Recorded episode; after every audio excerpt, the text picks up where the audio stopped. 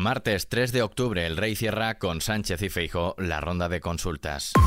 ISFM Noticias con Daniel Relova. Felipe VI arrancó este lunes una nueva ronda de consultas para designar un candidato para elegir al jefe del Ejecutivo tras la fallida investidura del líder del PP, Alberto Núñez Feijo. Por el Palacio de la Zarzuela pasaron por la mañana el presidente de Unión del Pueblo Navarro, Javier Esparza, que ratificó su no a Sánchez.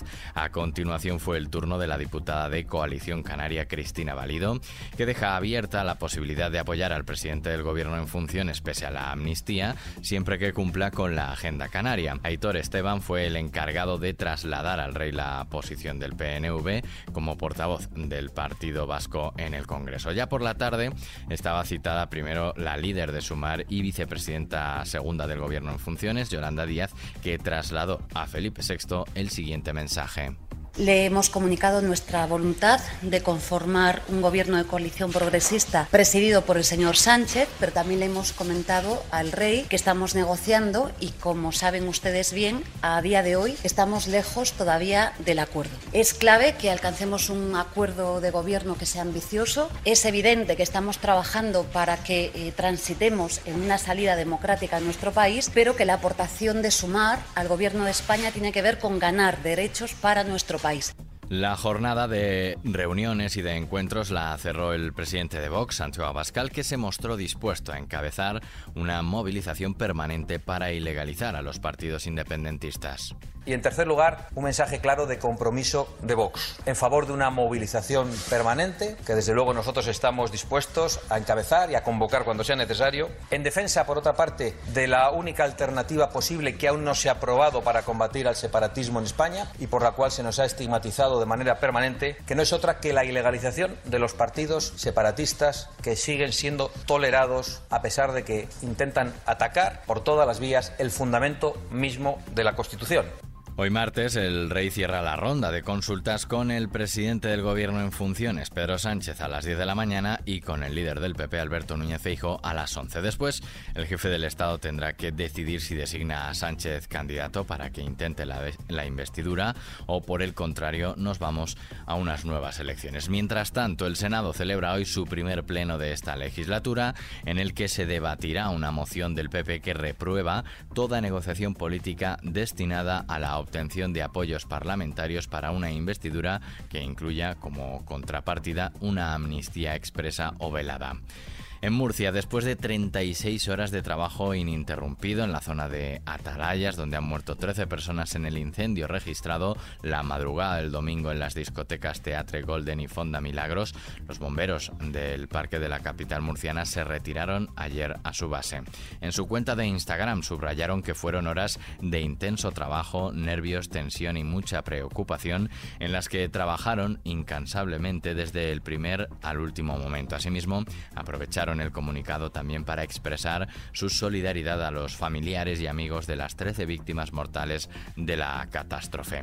Ahora, los investigadores continúan trabajando para averiguar las causas que motivaron la tragedia, mientras los empresarios y el ayuntamiento discrepan sobre la situación legal de los locales afectados.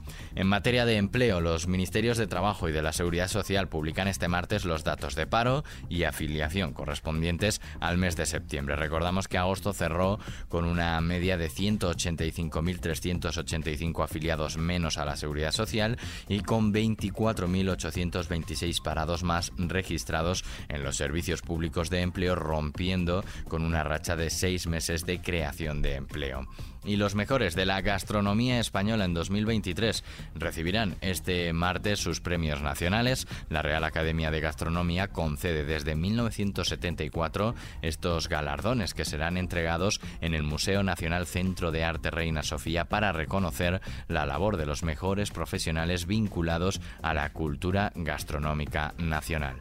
Vemos el tiempo.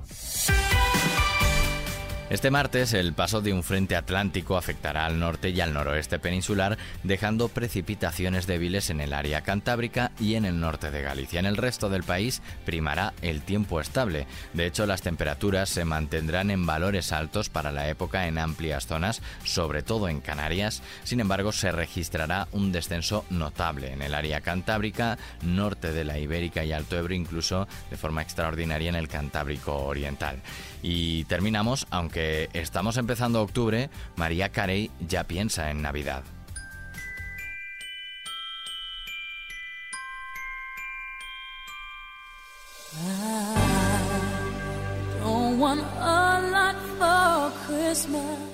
María Carey regresa con su extravagancia navideña, así lo ha dicho en Instagram, este 2023 con Merry Christmas One and All, una gira dedicada a esta celebración con la que visitará 13 ciudades de Norteamérica. Hablamos sin lugar a dudas de la reina sin corona de la Navidad, gracias a la popularidad de este tema que escuchas, el clásico All I Want for Christmas, que publicó en 1994 y que desde entonces se ha convertido en todo un himno navideño que le ha traído un sinfín de éxitos. En 2022 la canción se convirtió en el tema que más reproducciones había recibido en un solo día en la lista global de Spotify con más de 21 millones de escuchas. Con ella terminamos este podcast de XFM Noticias con Susana León en la realización. La música sigue en XFM por ahora sin villancicos y toda la información puntual y actualizada como de costumbre. Saludos de Daniel Relova. Feliz día.